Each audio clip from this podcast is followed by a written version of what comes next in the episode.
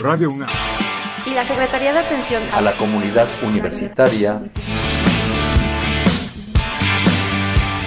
A través de la Dirección General de Atención a la Salud presentan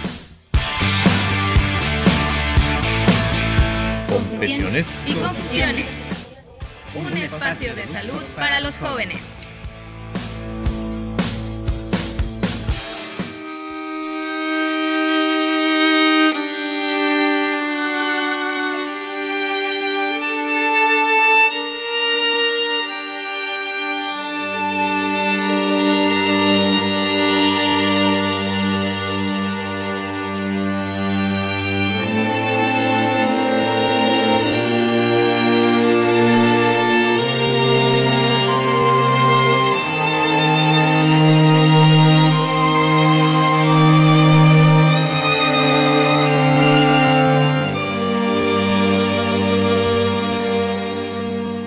Buenas tardes, bienvenidos una vez más aquí a Confesiones y Confusiones. Como sábado a sábado los acompañamos eh, estas tardes de, de, Confesiones y Confusiones, un programa que se realiza en, eh, de, desde la Dirección General de Atención a la Salud, aquí en las instalaciones de Radio UNAM.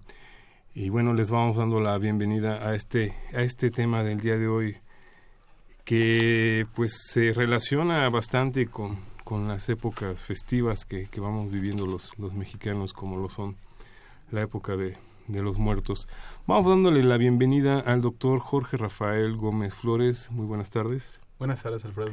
Él es cardiólogo electrofisiólogo del Instituto Nacional de Cardiología Ignacio Chávez. Así es. Bienvenido.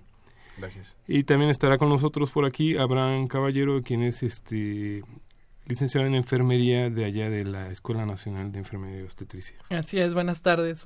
Un gusto estar con todos aquí. Primera vez. Yay. Muy bien, muy bien. Eh, eh, por medio de él estarán directamente ligados a nosotros vía 5536 8989. También les recordamos que nos pueden escribir en arroba eh, confesiones RU por Twitter o en confesiones y confusiones en el Facebook. Y bueno, vamos entrando de lleno la tarde de hoy porque luego el tiempo nos gana y se quedan por ahí temas o comentarios importantes, sobre todo para, para lo que nos trae la tarde de hoy, eh, que es algo de lo que, pues sobre todo los adolescentes hacen mucha referencia, ¿no? Al, al, al corazón, me duele el corazón, me rompieron el corazón, pero el día de hoy vamos a verlo desde un punto más real. Claro que sí. Eh, el corazón finalmente es, es, un órgano vital y yo creo que es muy importante saberlo cuidar y saber reconocer cuáles son los síntomas más importantes para acudir a una atención temprana y evitar complicaciones. No es algo que, como el estómago o algunas otras, la cabeza inclusive, sienta un dolor y eso quiere decir que uno está mal. Puede haber situaciones en las que uno desconozca. Sí, así es. Eh, muchas veces los síntomas son... Eh, muy poco eh, claros. En algunas ocasiones las personas justo sienten solo dolor de cabeza o sienten opresión en el cuello o en la mandíbula y no creen que pueda ser el corazón. Y claro que puede ser el corazón. Los infartos se presentan de muchas formas y eh, finalmente es tan importante prevenirlo como eh, rápidamente tener atención médica, saber conocerse uno mismo y saber reconocer los síntomas que pueden estar relacionados a un problema cardíaco que te puede llevar a una muerte súbita. Recuerden, recordemos rápidamente cuál es la función elemental de este importante órgano del cuerpo. Su función elemental es una bomba. Eh, finalmente, el corazón se encarga de llevar la sangre con oxígeno a todos los tejidos del organismo, a todos los órganos del organismo. Bombea esa sangre.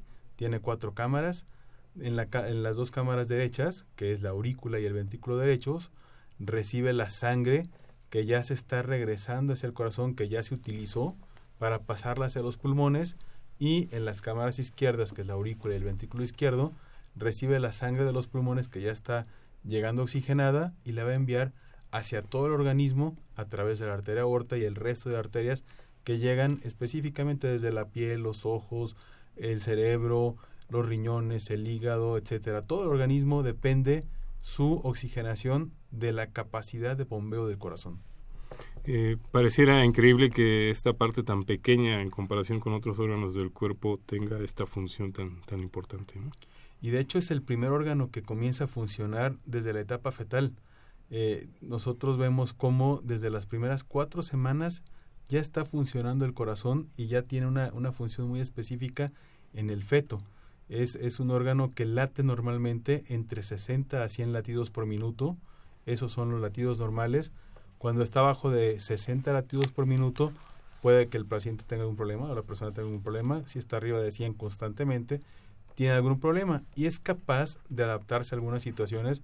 Por ejemplo, cuando hacemos ejercicio, nuestro organismo requiere más oxigenación y lo que hace el corazón de forma inteligente es latir más rápido para tratar de compensar esa necesidad fisiológica que estamos teniendo. Igual en el embarazo, las embarazadas tienen una frecuencia más alta, y eh, cuando hay fiebre la frecuencia también es más alta porque se requiere mayor trabajo del corazón por una necesidad de mayor oxigenación en los tejidos. En este sentido y por lo que nos dice podríamos decir que es el que más nos acompaña durante toda nuestra vida porque puesto que empieza a latir desde un principio y prácticamente es el último en funcionar. Tal cual, si el corazón deja de latir, tú dejas de vivir. Tal cual lo dices. No solo sirve para enamorarse como muchos creen, bueno, eh, cuando te enamoras, sientes como el corazón también te late más rápido, es otra situación, aunque el enamoramiento funciona más a nivel cerebral, pero tiene repercusiones directas sobre el corazón, al igual que el estrés, las emociones, directamente las vas a sentir en el corazón, sientes cómo se acelera tu corazón. O sea que es, es un hecho que, sí es el, ¿cómo le llamaríamos? El, órgano vital por excelencia, ¿no? Pero también el que de alguna manera, eh, gracias a él, podemos saber cómo estamos internamente, emocionalmente, físicamente. Exacto. En general. Exacto.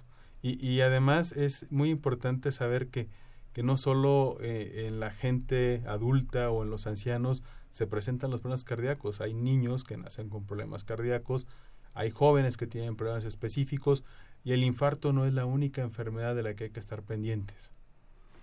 Digo, es el más conocido, como bien lo dice, porque pues deja de funcionar y se acabó la vida. Así es, así es, es, lo más súbito que puedes tener. Pero, por ejemplo, le dicen a, un, unos padres de un neonato que, que su hijo trae algún problema y se les viene el mundo encima, ¿no?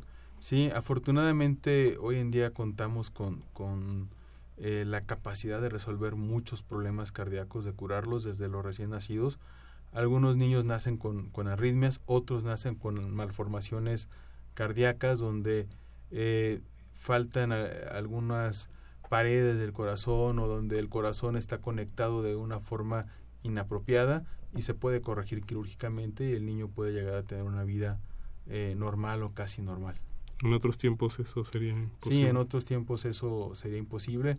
Hoy puede ser por cirugía o por intervencionismo que se pueden resolver algunas situaciones en, en recién nacidos o, en niños. ¿Y su desarrollo? Eh, de hecho, el desarrollo a veces es, es el, principal foco de alarma porque la mamá nota que el niño no está eh, succionando bien la leche materna o el biberón se fatiga demasiado o se pone morado cuando está tomando eh, la leche y es un signo de alarma de que algo anda mal con el corazón del niño o con los pulmones del niño. Se habla mucho, por ejemplo, de los famosos soplos, ¿no? Y pareciera que están condenados los niños a, de, por vida a, tener ciertas limitantes. Exacto. Hay, hay soplos que se, le llamamos fisiológicos, son normales en algunos niños porque la circulación hacia los pulmones es más rápida. El corazón de los niños late arriba de 100, eso es normal. Eh, es un ritmo cardíaco mucho más rápido porque el niño tiene un metabolismo más acelerado en su crecimiento. Eh, conforme ya llega a la edad escolar, se normaliza la, cantidad de latidos por minuto, pero eh, los soplos también van a desaparecer en la edad escolar. Son soplos que, encontramos muy frecuentemente en los lactantes o en los preescolares y eh, son totalmente normales, pero hay otros soplos que no son normales y en los que sí hay que hacer algunos estudios porque si no se atiende en esa edad el, el, infante, muy probablemente cuando se atienda eh, ya como adolescente es demasiado tarde porque se pueden generar cambios irreversibles. Eh, fisiológicamente, ¿qué está sucediendo cuando se habla de, un soplo? El corazón tiene eh, cuatro válvulas. Tiene la válvula tricúspide, la válvula pulmonar, la válvula aórtica y la válvula mitral. Le llamamos válvulas porque funcionan tal cual como conocen las válvulas de cualquier llave de agua o las válvulas del gas, sirven para dejar pasar en un solo sentido el líquido y evitar que se regrese. Entonces, cuando a esta bomba, que es el corazón, le falla una válvula, se regresa sangre y encontramos cómo suena eh, ese paso que ya no es regular, que ya no es normal. Eh, eso forma un soplo por la turbulencia que se forma al paso de la sangre. Y también puede ser lo contrario, que esté más cerrada y entonces del otro lado tenemos eh, más eh, acumulación de sangre porque no le permite pasar con la velocidad que debiera y hay un gradiente de presión entre un lado y el otro de, de la válvula y nos permite también escuchar un soplo. Entonces, eh, los cardiólogos reconocemos los soplos por sus características, por cómo suenan, por cuánto duran, en qué momento del ciclo cardíaco se escuchan y podemos distinguir con solo escuchar si este soplo es normal o es anormal. Si es un soplo que es anormal, entonces hacemos un ecocardiograma en el cual podemos ver eh, por ultrasonido la función de esa válvula, se pueden medir las válvulas y podemos tomar eh, las medidas que, que amerite el paciente, si requiere cirugía, si requiere vigilancia, lo podemos determinar a través de un ultrasonido del corazón. Increíble, ¿no? Todo lo que se puede lograr, sobre todo gracias a los eh, avances tecnológicos, ¿no? Sí, sí, sí. ¿Cuáles son las cardiopatías más comunes en las que se enfrentan? La, la cardiopatía varía de acuerdo a la edad. En los Claro. adultos, sobre todo de los, después de los 40 años, la cardiopatía más frecuente es la cardiopatía isquémica, es decir, la que se relaciona a una pobre oxigenación del corazón. Esta pobre oxigenación del corazón está dada porque las arterias que llevan el oxígeno al, al propio corazón, el corazón no solo manda sangre a otros órganos, se manda sangre a sí mismo y tiene arterias coronarias para llevarse oxígeno a sí mismo. Es un músculo que requiere también oxigenación. Pero eh, esas arterias, cuando eh, hay factores de riesgo como colesterol elevado, se pueden ir tapando. Se va depositando colesterol, otras células también se depositan, plaquetas también se pueden depositar, y eh, calcio, y se va formando una placa que va ocluyendo progresivamente. Entonces, cuando esta oclusión es total, viene un infarto agudo del miocardio. Cuando la oclusión es parcial, tenemos algo que le llamamos angina de pecho, que no es otra cosa que la sensación de que te oprime el pecho cuando haces actividad física, cuando haces ejercicio o con el simple hecho de, de estar caminando, puede tener opresión en el pecho el paciente, acompañado de náusea, de sudoración, el dolor se puede ir al brazo, pero se quita con el reposo. Esa es la característica de la angina o lo que mucha gente conoce como preinfarto. Eh, es un signo de alarma donde si no lo atendemos rápidamente, si dejamos pasar los días o los meses, hay un 99% más de posibilidades de que te vas a infartar. Si lo atendemos a tiempo, se logra destapar esa arteria, eh, se logra eh, eliminar la placa mediante una intervención que se llama cateterismo, se pone un stent que es una especie de mallita que, que separa la placa de la arteria y vuelve a regresar la luz de ese vaso sanguíneo a la normalidad y evita el infarto. Pero también lo puedes evitar de muchas otras formas. Ejercicio, buena alimentación, eh, son clave para esto. Y también es clave saber si tienes diabetes o tienes hipertensión y controlarlas. En México es alarmante la cifra de hipertensos y de diabéticos que tenemos. Cuatro de cada diez personas adultas son hipertensos y muchos no lo saben. Cuatro de cada diez. es Cuatro de cada diez Bastante alto. de más de 40 años en nuestro país son hipertensos. Entonces es, es una cifra verdaderamente alarmante, pues la hipertensión es la principal causa de infarto agudo al miocardio y también de, de otras alteraciones del organismo que puede ser insuficiencia renal o que puede ser embolia cerebral. Eh, esto de la hipertensión sí es un caso muy... Digo, la, la diabetes eh, actualmente es el- como que el primer lugar, ¿no? Exacto, sí. Pero la hipertensión, el gran problema es eh, lo silencioso que puede ser esto, ¿no? Sí, a veces solo tienes un poquito de dolor de cabeza, A veces dices, ah, tengo un derramito en el ojo y a lo mejor soy hipertenso y hasta entonces te tomas la presión y resulta que sí lo eras. Y pasó un año, dos o tres y no te dabas cuenta que eras hipertenso. La, las personas de más de 35 años, por lo menos dos veces al año debieran tomarse la presión arterial para estar seguros de que no tienen hipertensión. Y si tienen antecedentes familiares de hipertensión, si son obesos o tienen problemas de colesterol elevado, tienen más riesgo aún. Entonces es eh, apremiante que, que tengan una revisión por lo menos al año. O sea que si me duele la cabeza, mejor me tomo la presión. Sería muy bueno porque también duele por estrés y duele Sí. porque te estás resfriando y duele porque tienes una infección. Es un síntoma muy inespecífico, pero Podría Eh, ser exacto. un- como prevenir. Pero si además te suman los oídos, ves lucecitas, te mareas y te duele la cabeza, ya son signos más alarmantes de hipertensión. Y como lo dice, en el caso de tener los antecedentes familiares, Sí, si tu papá, tu mamá eh, fueron hipertensos, tus posibilidades son más altas. O fueron diabéticos. Las dos enfermedades, diabetes e hipertensión, son eh, dos factores muy importantes para tener enfermedad en las arterias coronarias. esto, eh, usted nos comentó un poco la alimentación y, y el ejercicio. ¿Ayudan sabiendo estos antecedentes? Sí, por supuesto, la alimentación balanceada, eh, que es balanceado, que tengas una proporción adecuada de frutas, verduras, de grasas, eh, de proteína de origen animal, de tal forma que no te excedas en la cantidad de grasas, no debemos de excedernos en más del 30% de las grasas que consumimos en el total de alimentos. Y eh, si pudiéramos limitarlo a no más de 20 sería muy bueno. Y en carbohidratos no debemos excedernos de más del 60% y de ese 60% evitar sobre todo aquellos carbohidratos que son ricos en azúcares, ricos en grasas como los pasteles o, o los pósters en general, pues tienen una cantidad mucho mayor de, de la combinación de grasa con azúcar que pues finalmente nos sabe muy rica, pero eh, se va depositando en las arterias coronarias y a largo plazo te va a causar un problema.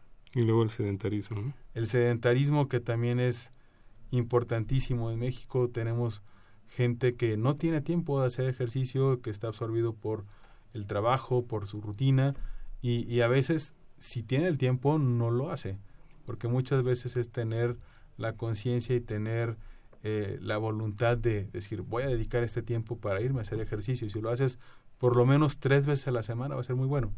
Si lo haces solo el domingo no tiene ningún sentido. Es tiempo perdido. Tiempo perdido y mayor riesgo. Dos o tres veces por semana, Tres veces a cinco sería lo ideal. ¿cuánto tiempo más o menos? Mínimo media hora. Media hora. Sí, media hora es suficiente para tener un cambio ah, ah, en cuanto a la salud cardiovascular.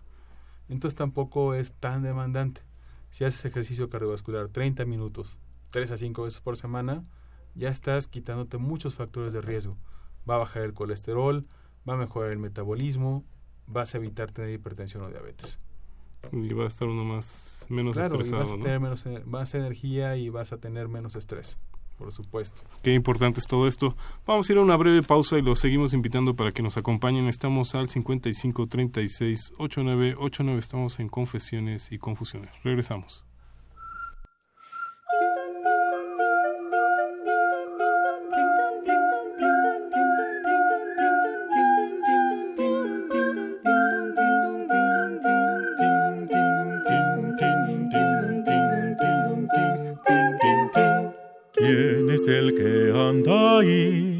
Ahí? Es cri cri, es cri cri. ¿Y quién es ese señor?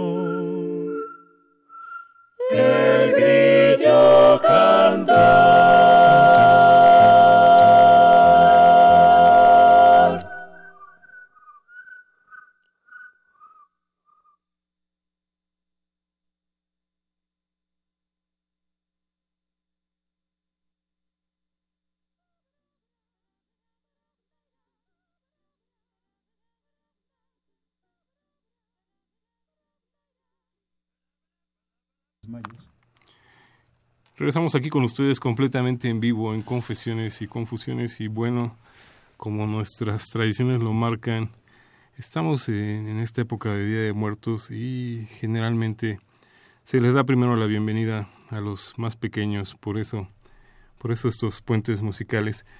Pero seguimos aquí en vivo con ustedes en confesiones y confusiones con este tema de enfermedades cardíacas. Y nos acompaña el doctor Jorge Rafael Gómez Flores, quien es especialista, él es cardiólogo, electrofisiólogo y nos viene acompañando desde el Instituto Nacional de Cardiología Ignacio Chávez.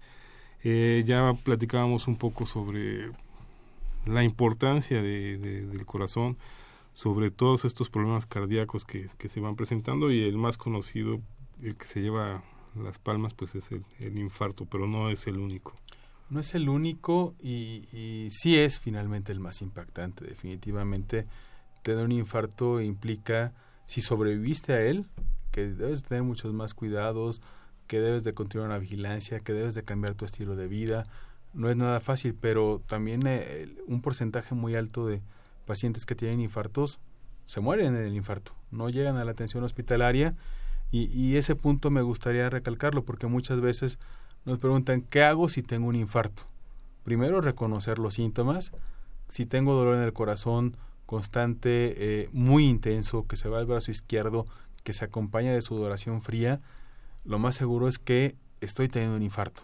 Y si estoy teniendo un infarto y hay alguien que me está acompañando, yo solo lo puedo hacer, me tomo una aspirina de 500 miligramos y no tengo otra cosa, o eh, por lo menos 3 de 100 miligramos, llamo una ambulancia y espero que llegue la ambulancia por mí.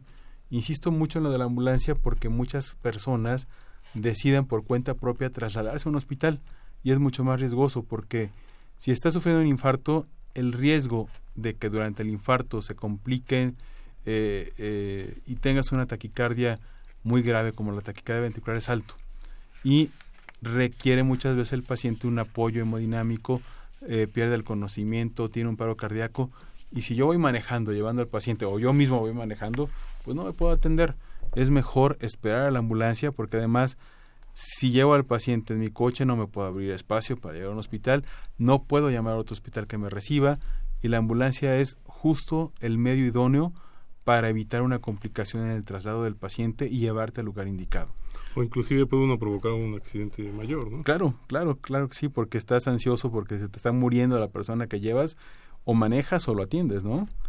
Y, y si no lo haces adecuadamente, pues un accidente que te afecta a ti, que afecta al enfermo que, que estás llevando en tu vehículo. Entonces no es lo adecuado trasladarte por tu propio medio. Una ambulancia en la Ciudad de México generalmente no tarda más de 20 minutos. Entonces es, es mejor esperarla. Más vale y mientras este, apoyarse con esto de, en el caso de que no haya otra cosa, la aspirina. Claro, la, la aspirina generalmente debemos de tenerla todos en nuestras casas porque es lo primero que se debe hacer en, un caso de estos, dar la aspirina al paciente y esperar la ambulancia. La aspirina va a evitar que se sigan formando coágulos dentro de las arterias coronarias, actúa muy rápido y es muy eficaz. Entonces es, es muy importante esto. Pero como dices, hay otras enfermedades también y, que eh, a veces las, las dejamos de lado o que no tocamos el tema porque el infarto nos, nos lleva todo el tiempo y eh, una de ellas, y que es muy común, se da en gente joven, se da en adolescentes, es el síncope vasovagal. A veces eh, decimos es que se le bajó el azúcar o es que no comió porque van, se toman sangre en el laboratorio y se desmayan. O están en los honores a la bandera en su escuela y caen desmayados. O están en una fila hacia un concierto o dentro de un concierto y caen desmayados. Esto no es otra cosa que, algo que le llamamos síncope neurocardiogénico o síncope vasovagal. Está muy relacionado al estrés. Existe una alteración entre los factores que te ayudan a regular la presión arterial y mantener una presión arterial adecuada y la hidratación de la persona. Entonces, eh, no es capaz el organismo de compensar lo suficiente con los mecanismos que nosotros podemos tener para mantener la presión arterial y llegan a desmayarse. Eh, pero el desmayo es finalmente el síntoma más aparatoso. Son personas que tienen otras molestias con las que ya están cursando buena parte de, de su vida, eh, tienen un sueño que, que, no es reparador, amanecen como si no hubieran descansado, están cansados buena parte del día, no rinden adecuadamente en la escuela, eh, tienen falta de concentración, llegan a tener mareos frecuentemente, y eh, existen tratamientos muy buenos que te pueden eh, volver a recuperar la calidad de vida que tienes. Y es una enfermedad muy benigna y que muchas veces pasa desapercibida. Y es tan frecuente que te puedo decir que el 80% de las personas en algún momento de su vida se va a desmayar. Así de, de frecuente es este asunto. Casi todos conocemos a alguien que se ha desmayado alguna vez. Pero se lo atribuimos a Se lo atribuimos a otras cosas, exacto, al sol, a que no desayunó. Siempre como algún justificante, pero no nos adentramos en qué más tiene. No es finalmente alguien completamente sano. Y la persona que lo sufre pues, tiene malestares que se vuelven normales. ¿no? Se acostumbran, exacto. Es, es impresionante cómo te llegas a acostumbrar a, hasta hacer normal tus síntomas el hecho de, de, yo me canso más fácil, a mí me da flojera hacer ejercicio, eh, a mí no me gusta estudiar porque me desconcentro fácil, pues finalmente es, es eh, una característica del paciente con disautonomía o con síncope neurocardiogénico que se puede corregir. La clave aquí es estar siempre bien hidratados. Son personas que requieren tomar dos a tres litros de agua al día todos los días. Constantemente. Constantemente, exacto. Y eso uno lo descubre obviamente acudiendo al, médico. Sí, eh, cuando revisamos a los pacientes encontramos también otras características eh, donde como se les baja la presión, se marean y llegan a tener incluso dolor en el pecho, en el brazo izquierdo, lo confunden con infarto, acuden al, a médicos que no conocen la enfermedad y los catalogan como crisis de ansiedad o crisis de pánico. Vemos que van desde el neurólogo, el psiquiatra, no encuentran nada y, dicen, ah, es que tiene una crisis de histeria. Resulta que la crisis de histeria, pues no era histeria, era una disautonomía. Si fueron reales las molestias, se recuperan muy rápido, pero sí suceden y sí necesitan tratamiento. Para diagnosticarlo lo que hacemos es una prueba que es un reto autonómico. Ponemos al paciente en una mesa inclinada durante 20 minutos, esperamos, vemos la respuesta de su presión arterial, la frecuencia cardíaca, y generalmente en ese tiempo se reproducen las molestias que tiene habitualmente el paciente o incluso el síncope.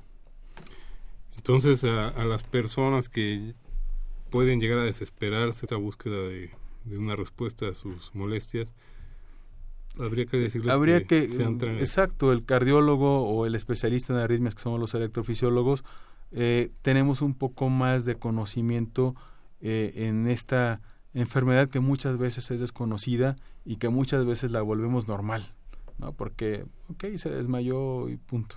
Que además, como lo dice, tiene solución, ¿no? Tiene solución, tiene solución y, y, mejoras en todos los aspectos de tu vida y llegas a tener una desaparición de todo el resto de molestias y, mejoras tu concentración, mejoras la, la energía que, que tienes para desempeñar tus labores y en conclusión mejoras tu calidad de vida.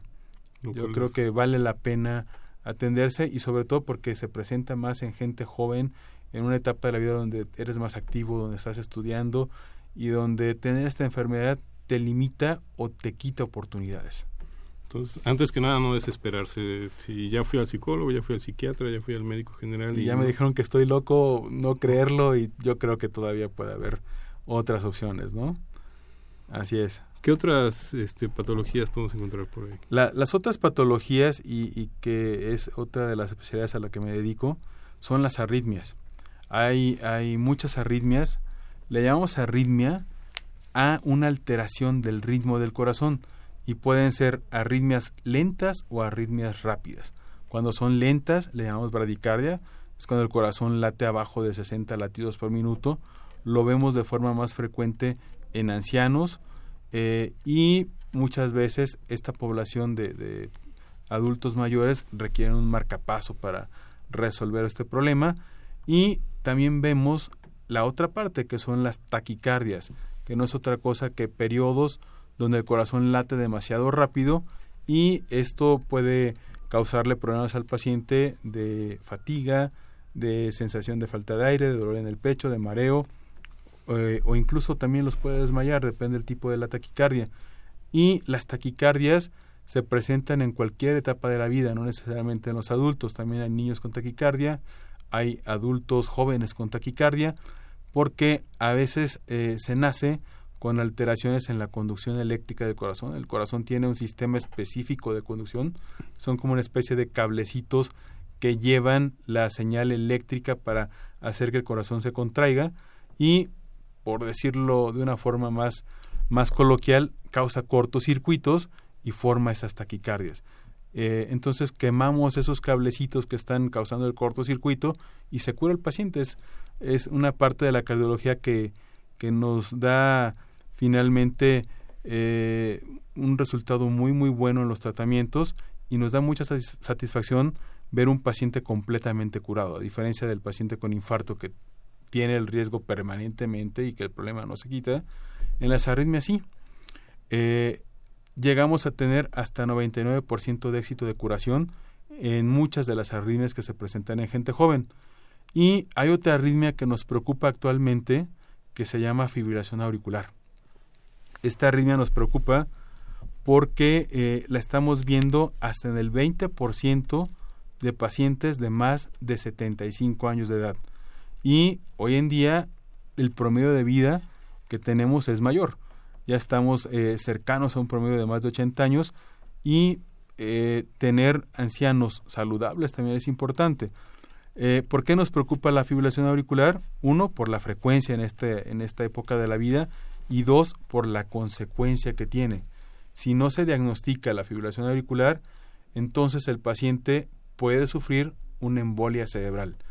Por la fibrilación auricular no se contraen adecuadamente las aurículas.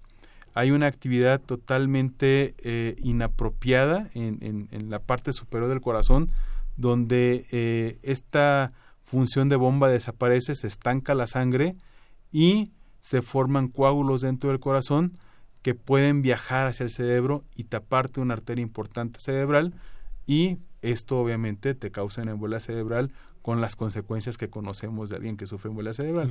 Parálisis de la mitad del cuerpo, la falta de habla, eh, una discapacidad permanente finalmente. Fibrilación. Eh, eh, físicamente, ¿qué, ¿qué, es lo que sucede?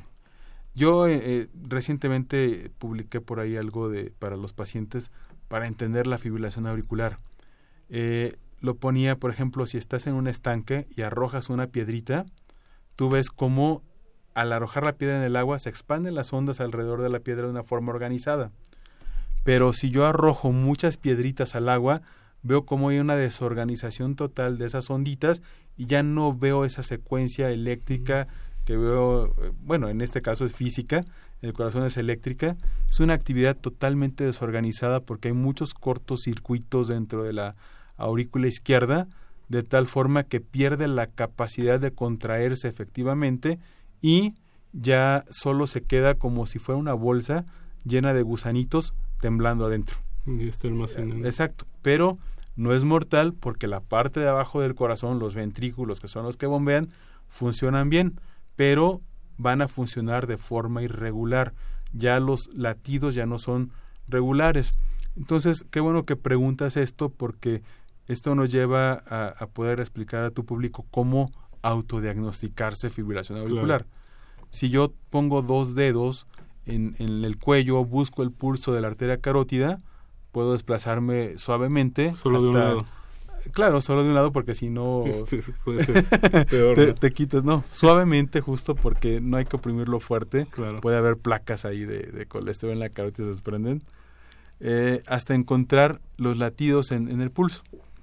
Si yo siento que existe la misma distancia en el tiempo entre un latido y otro, eso es lo normal, que tú sientes que hay una regularidad o que hay un ritmo. Como un péndulo. Exacto, tal cual como un péndulo, como un metrónomo, eh, va demasiado regular. Pero si yo siento que entre un latido y otro no existe ninguna regularidad, eh, quizás se alcance a escuchar. Esto podría ser regular, pero si yo encuentro totalmente irregular estos latidos del corazón o ese pulso, lo más probable es que tengas fibrilación auricular y en los ancianos muchas veces pasa desapercibida porque no se siente eh, los latidos rápidos del corazón. En la gente joven la fibrilación auricular sí se siente porque va demasiado rápido, porque conduce más rápido el corazón. Entonces lo perciben y acudan al hospital y lo diagnosticamos en el hospital. Pero en los ancianos pueden no sentirlo y pasar desapercibido. No, pues qué importante. Y entonces, sí es, eh, sí es más eh, común en, gente mayor, pero se puede presentar en cualquier momento. Se presenta en cualquier momento y eh, seguramente eh, mucha, muchos jóvenes lo han tenido porque se asocia si consumes drogas o cuando te vas de fiesta, eh, la combinación de alcohol con estas bebidas energizantes también te conllevan a tener eh, fibrilación auricular.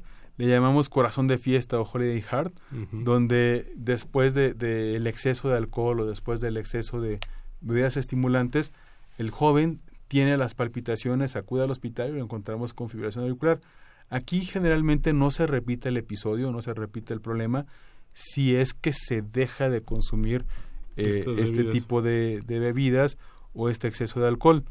Eh, ya en, en otra época de la vida, por ejemplo, los hipertensos también tienen más riesgo de fibrilación auricular y también lo sienten porque puede ser entre los 40 a 60 años de edad, aunque ahí el porcentaje es menor que el 20% que, que te mencionaba arriba de los 75. Pero sí, en los niños no vemos fibrilación auricular porque curiosamente está relacionado al tamaño del corazón también. Entonces lo vemos en adultos, adolescentes eh, o ancianos y sobre todo en ancianos. Eh, aquí siempre es muy importante acudir a valoración médica porque debemos de hacer un, eh, una evaluación del riesgo de tener embolias cerebrales. Una gran cantidad de pacientes requieren estar anticoagulados. Y el otro punto es, si yo tengo fibrilación auricular y no tengo tanto tiempo de haber comenzado con la arritmia y mi corazón no está crecido, hay muchas posibilidades de que yo pueda recibir un tratamiento con fines curativos de esta arritmia. Aunque la arritmia suena demasiado compleja de tratar, tenemos hoy en día eh, tratamientos por medio de catéter para eliminar esta arritmia y tenemos resultados de hasta 80% de éxito de curación de la fibrilación auricular. Entonces también es muy importante eh, diagnosticarla a tiempo. Cuando eh, se presenta por primera vez, le llamamos fibrilación auricular aislada, si es la primera vez o la única. Cuando comienzan a presentarse episodios que solitos se quitan en menos de dos días, le llamamos fibrilación auricular paroxística. Y justo esta paroxística, es decir, que se presenta de vez en cuando, es la que tenemos más éxito en la curación. Pero eh, si no hacemos nada con la fibrilación auricular, se transforma de paroxística a permanente eh, y ahí es cuando ya no puedes hacer nada. Ya el, el paciente tendrá que estar anticoagulado de por vida y en fibrilación auricular toda su vida. O sea que también puede ser por, por descuido que esto se complique. Eh, sí, sí, realmente si, si yo no me hago caso, finalmente es conocer tu cuerpo, entender tus signos de alarma y acudir a recibir atención médica de acuerdo a estos signos de alarma. Muchas veces decimos, a mí no me pasa nada, eh, yo soy Superman, se me va a quitar solito, eh, le pregunto a mi comadre qué me tomo para eso, porque ella es muy buena con los tés y con las hierbitas, pero la realidad es que estás perdiendo tiempo valioso. Bueno, y, y peor en los jóvenes y con estas combinaciones de, de bebidas, pues para ellos es lo natural de después de una Sí, noche. así es. Muchas veces estando joven te sientes también superpower y dices, a mí no me va a pasar. Y, y pacientes que abusan de cocaína o heroína con veintitantos años de edad se infartan Increíble. solo por, por el uso de estas sustancias. Entonces, no necesariamente tuviste que haber tenido obesidad, diabetes, hipertensión, sino también el uso de sustancias eh, como la cocaína o la heroína te pueden condicionar un infarto. Es, eh, hay que tener mucho cuidado. Estamos aquí con el doctor Jorge Rafael Gómez Flores, quien nos visita desde el Instituto Nacional de Cardiología Ignacio Chávez. Vamos a ir a una breve pausa aquí en Confesiones y Confusiones y regresamos con ustedes. Les recordamos que se pueden comunicar al 55 36 89 89. Regresamos.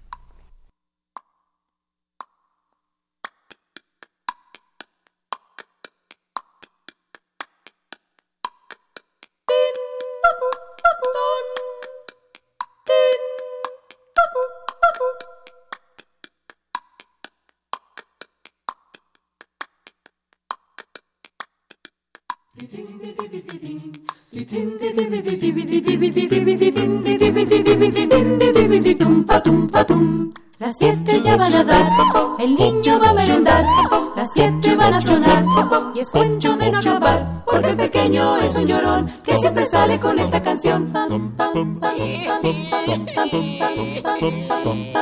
Ay mamá, me duele mi diente porque está la leche caliente, yo así no la quiero tomar. Que se la lleven a enfriar.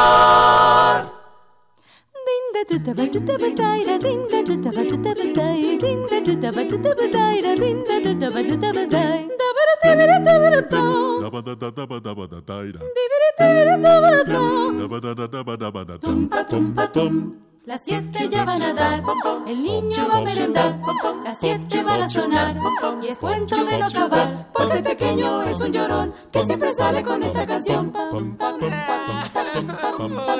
Ay mamá, mira esta María, siempre trae la leche muy fría, yo así no la quiero tomar.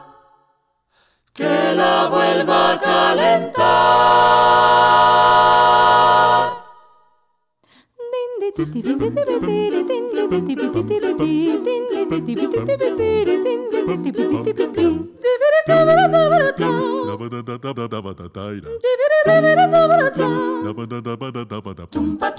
Estamos de vuelta aquí con ustedes en Confesiones y Confusiones, agradeciéndoles su presencia y este, pues invitándolos a que tomemos todos en cuenta estos importantes eh, detalles, estas recomendaciones que nos hace el doctor Jorge Rafael Gómez Flores, eh, quien es cardiólogo eh, especialista electrofisiólogo. ¿Está bien Así dicho? es. O arritmiólogo. O arritmiólogo. Rápidamente, como duda eh, general, ¿a qué se refiere con esta especialidad? Nos referimos al sistema eléctrico del corazón. Los electrofisiólogos, y qué bueno que preguntas, porque justo ahorita que tocaba el tema de, de atendernos en las arritmias, somos en el país 120 millones de habitantes, creo ya, Mm, y somos 100 electrofisiólogos en el país. 100 nada más. 100 nada más, y calculamos que en el país hay eh, millón y medio de pacientes o de enfermos que tienen alguna arritmia. Wow. Entonces, eh, muchas veces esta, esta necesidad de tener más especialistas en arritmias hace que eh, el paciente se refiera tardíamente con una arritmia cuando ya la enfermedad está mucho más avanzada. Yo creo que es importante que, que el mismo paciente conozca que existen especialistas en arritmias, además del cardiólogo general, y que el cardiólogo general también eh, sepa la, la calidad con la que se pueden tratar estos problemas y el resultado tan bueno que pueden tener algunos pacientes que padecen arritmias, eh, cercano al 100% en muchos casos o por lo menos un 80% de posibilidades de curación. Vemos también problemas con los marcapasos, con eh, desfibriladores que son aparatos que, que te salvan la vida literalmente, donde si tú tienes el riesgo de tener muerte súbita te da una descarga eléctrica y te salva de morirte súbitamente por esa arritmia. Otros aparatos que se llaman resincronizadores que te ayudan a que tu corazón se contraiga eh, más eficientemente en pacientes que tienen insuficiencia cardíaca, es decir, que tienen el corazón crecido y no funciona bien como bomba. Entonces es muy amplia la especialidad. Vemos eh, arritmias en niños, en adolescentes, en adultos.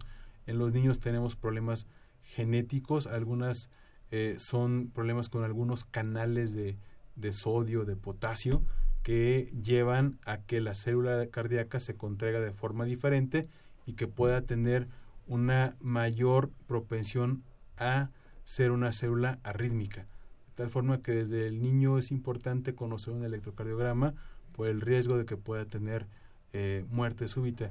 La muerte de cuna a veces puede ser una, una muerte por haber tenido una alteración en la conducción del corazón, no solo por el hecho de que el niño no sacó el aire o, o se ahogó con su leche o lo tapaste de más o lo pusieron boca abajo, sino que también puede haber problemas cardíacos que, que causan la muerte en el recién nacido Y que en su momento quizás no se... y no se diagnosticó y, y son enfermedades hereditarias. Muchas veces hacemos todo el screening a la, a la familia, le tomamos electro a los papás, a los hermanos, eh, a la familia directa y nos encontramos con alteraciones familiares en, en, en la conducción cardíaca que pueden generar arritmias. Tenemos eh, familias enteras donde hay historias de muerte súbita en toda la familia decir que el paciente estaba sano, lo vi, te cuentan, es que estaba bien ayer, acabo de platicar con él y amaneció muerto o cayó muerto en tal o cual lugar. Entonces la muerte súbita también es otro problema de salud muy importante porque no solo sucede en la etapa final de la vida, sino que también sucede en, en, gente joven. Y tan sucede que tienes ejemplos claros de, de, deportistas muy reconocidos. Yo no sé si recuerdas a Antonio Puerta en España que murió en la cancha. bueno, Antonio de Nigris, ¿no? Que, que, murió también en, en, Grecia y tenía una cardiopatía. Él, ya lo conocíamos y, y es necesario que el deportista de alto rendimiento se somete a estudios cardiológicos por el riesgo que pueden tener al llevar a su corazón a un ritmo mucho más acelerado de desencadenar algunas alteraciones y finalmente muerte súbita. Hay deportistas que tienen alteraciones cardíacas que requieren un desfibrilador para poder seguir haciendo deporte o que definitivamente no pueden competir eh, en, el, deporte que practican por el riesgo que tienen de sufrir muerte súbita. Entonces, sí es importante que, los deportistas también se revisen, porque eh, a veces por ser deportista crees que no te va a pasar nada porque haces mucho deporte, te sientes muy fuerte, pero no es así. Son, son otros problemas que hay que tener en cuenta. Y eh, me gustaría eh, finalmente aprovechar el espacio para comentarte que del 16 al 18 de noviembre, dentro del Instituto Nacional de Cardiología, vamos a tener un curso de arritmias. Va dirigido para médicos generales, estudiantes de medicina, eh, cardiólogos, internistas, donde vamos a hablar de todas las, las cuestiones médicas eh, muy especializadas desde marcapasos, electrocardiograma de superficie, tratamientos eh, especializados para muchas arritmias, fibrilación auricular, y vamos a tener talleres también de anticoagulación, talleres de electrocardiografía, talleres de programación de marcapaso, donde queremos que se involucren más los cardiólogos, que conozcan más de esta especialidad y que puedan atender más oportunamente a los enfermos. Pero también tenemos eh, dentro del mismo eh, curso eh, pláticas especiales para enfermería. Creemos que enfermería es, un personal muy importante, siempre nos apoyan dentro de, de los estudios especializados. Tenemos enfermeras con especialidad en cardiología que, que son nuestro brazo derecho para llevar a cabo de forma exitosa estos tratamientos y que también son las que son el primer contacto para los pacientes. Claro. Este personal de enfermería. Entonces, es muy importante no solo educar al médico, sino también al, personal de enfermería. Repítanos, curso. Eh, se llama Curso de Actualización en Arritmias y Trastornos de la Conducción 2016. Pueden encontrar más información en la página del instituto, es www.cardiología.org.mx. Eh, ahí está el formato para inscribirse, vienen los costos para estudiantes, para enfermeros y para especialistas. Si alguien requiere alguna beca, viene un correo electrónico también donde nos pueden escribir solicitándonos una beca y es muy posible que, se pueda eh, obtener cualquier eh, médico que requiera. Es importante decir que es para personal de salud, no es para pacientes el curso, pero obviamente se va a reflejar directamente en la atención a los pacientes. www.cardiología org.mx. Ahí van a encontrar eh, una ventana que dice curso de arritmias. ¿Cuándo? 16 al 18 de noviembre del 2016. Eh, este curso está muy bien evaluado, va a tener cinco puntos y medio del Consejo Mexicano de Cardiología, que es una cantidad de puntos muy importante. Generalmente la mayoría de los cursos están entre dos y tres puntos. Nosotros alcanzamos cinco puntos y medio del Consejo Mexicano de Cardiología. Por el nivel vienen profesores extranjeros de Italia, de España, de Estados Unidos, de Sudamérica, que van a estar participando con nosotros. Hay que aprovecharlo. Hay que aprovecharlo. Claro que sí. También por ahí tenemos llamadas telefónicas al 5536 8989 a cargo de este Abraham Caballero que nos está acompañando esta tarde. Sí, nuevamente aquí este molestando con dos preguntitas. La primera, la señora Olga León de Tlanepantla nos pregunta que qué clase de ejercicios puede hacer una persona de 60 años para pues, mejorar su, su corazón. Esa pregunta es importante porque yo le puedo decir que, que puede correr o que puede escalar y sería muy bueno para ella, pero depende de su salud articular, de su salud ósea, la, la cantidad de ejercicios que pueda hacer. Y siempre si yo voy a comenzar a hacer una rutina de ejercicio, necesito tener previamente una valoración médica que yo sepa que mi presión arterial está normal, porque si comienzo a hacer ejercicio y soy hipertenso y no me he tratado, muy probablemente mi hipertensión se va a descontrolar aún más y voy a sufrir un accidente vascular en el momento de hacer ejercicio más intenso. Entonces, la clase de ejercicio va a depender de la salud del paciente, no solo de la edad. Y también si nunca lo ha hecho, tiene que ser... Sí, tiene que ser progresivo, tienes que llevar un entrenamiento inicial. Generalmente te lleva 15 días tener una condición física más adecuada si comienzas a tener una rutina de ejercicio de por lo menos 30 minutos diarios. O un mes y lo haces tres veces por semana, al mes ya vas a tener una mejor condición física. Pero también si dejas de hacer ejercicio, en 15 días ya perdiste la condición que has ganado. Entonces, es lo mismo. Necesitas ser constante, necesitas ser metódico en tu ejercicio para que sea un ejercicio que repercuta en tu salud cardiovascular. Un poco relacionado a lo que nos decía muy al principio de la diferencia entre hacer ejercicio cada ocho días a hacerlo de forma más constante. Exacto. Sí, ¿Otra llamada por ahí? Y la otra llamada viene con la misma duda llamó la señora María Guadalupe Sánchez Nápoles, no Sánchez, de la colina Nápoles, y los, las dos estaban preguntando pues si tenía algún teléfono, algún correo, alguna forma de contactarlos, y dónde usted da consultas. Bueno, eh, en, la, en la misma página del instituto pueden encontrar los datos. Eh, el correo al que me pueden contactar es jorge.gómez arroba cardiología.org.mx o el teléfono de mi consultorio es 5528-8613. Nuevamente el correo. jorge.gómez arroba cardiología.org.mx. Pues ahí está. Y cualquier otro dato que soliciten, incluso en la página, ¿no? Sí, sí, sí, exacto. En la, en la página del, instituto, pueden encontrar eh, dentro de, del banner de arritmias toda la información que requieran pues qué importante esta parte que nos, que nos está aclarando sobre todo. Uno pensaría que la especialidad es cardiología y hasta ahí llega uno, ¿no? Pero nos está No, la cardiología hoy en día se ha dividido en varias especialidades. Tenemos incluso especialistas que se dedican a la rehabilitación cardíaca después de un infarto, especialistas que se dedican a hacer los ecocardiogramas. Hacer un ecocardiograma implica una, un entrenamiento muy específico. No cualquier cardiólogo puede hacer un estudio de ultrasonido del corazón. Eh, tenemos especialistas en destapar las arterias coronarias, estamos los especialistas en, las arritmias. Entonces la cardiología se ha vuelto mucho más amplia y, y, esta subespecialización ha permitido ofrecer tratamientos mucho más efectivos a los pacientes. Y sobre, digo, para los que no estamos muy relacionados con, con el área de la salud, el conocer, el saber que aparte de la parte mecánica también hay una parte eléctrica dentro del sistema, dentro de cómo funciona el corazón, es importante. Es importantísimo. Tenemos un marcapaso natural en nuestro corazón. Eh, y este marcapaso le, le indica al corazón cuántas veces debe de latir por minuto y detecta las necesidades que está teniendo.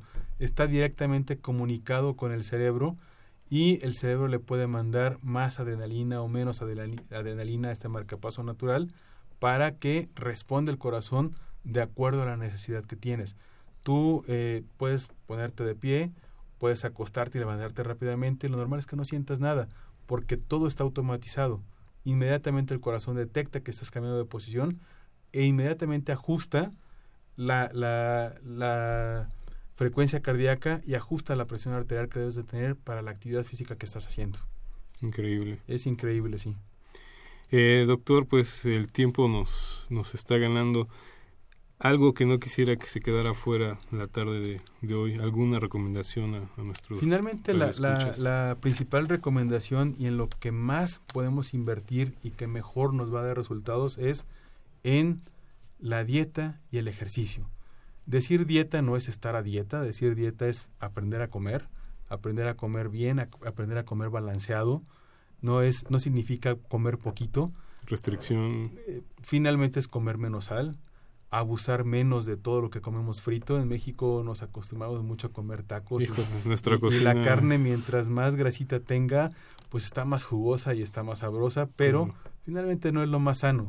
Necesitamos eh, aprender a comer, elegir eh, una carne mucho más magra, eh, a evitar todo lo frito, a evitar lo empanizado, a evitar pasteles en exceso Quizás puedas comer un pedazo en cada celebración que tienes, una porción adecuada, una porción pequeña, no limitarte en ese sentido, no significa que, que vas a volverte antisocial ni mucho menos. Tomarte una copa de vino también puede ser muy benéfico para tu salud, una copa de vino de vez en cuando, porque hay quienes dicen, pues es que dicen una copa diaria, me la tomo cada 15 días, todas las que me correspondieron Me a esa 15 copa diaria esa tarde, y ¿no? ya, ya ese efecto lo has perdido, o el que dice, pues es que dicen media hora diaria de ejercicio, mejor yo hago 5 horas cada fin de semana, tampoco tienes el mismo efecto, ¿no?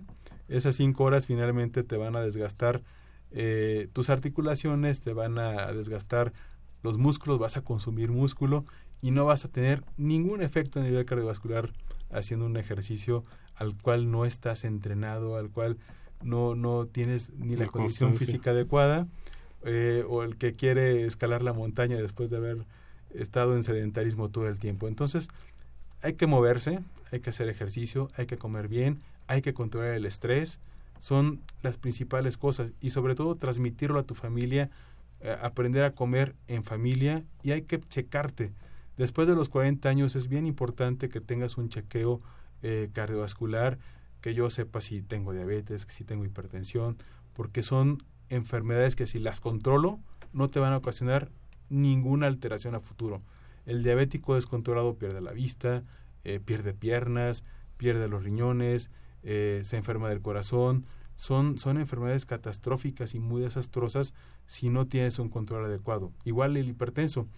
Eh, es tan fácil controlar la hipertensión que es increíble que mucha gente ni siquiera eh, tiene la, la, las ganas de, de checarse. Tú te tomas una pastillita, te controlas perfecto, restringes las alas, haces un poco de ejercicio y ese riesgo que te da la hipertensión desaparece porque estás bien controlado.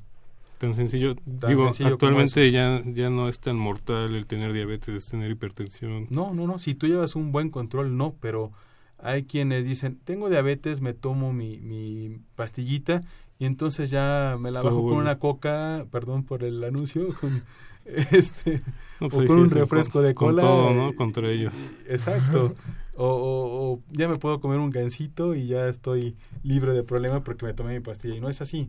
Es justo para mejorar tu metabolismo, pero va acompañado siempre de dieta y ejercicio. Pues doctor Jorge Rafael Gómez Flores, fue un placer que nos haya acompañado Un placer tarde mío. de hoy. Muchas gracias.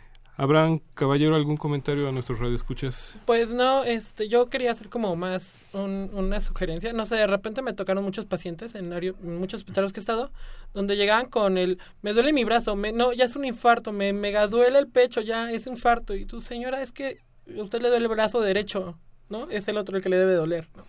Y lo ven mucho en la tele y creen que ya es infarto. Creo que eso es lo que hay que evitar, como Evitar. que ver todo lo que vemos en la tele y creer que todo lo que vemos es, es real.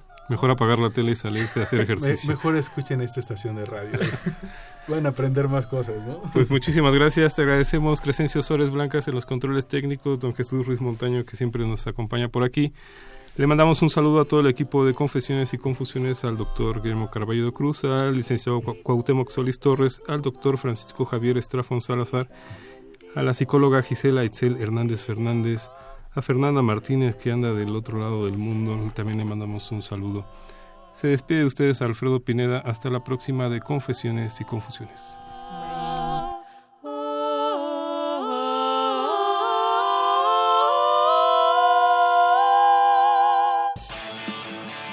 Radio UNAM. Y la Secretaría de Atención a la comunidad universitaria a través de la Dirección General de Atención a la Salud Presentaron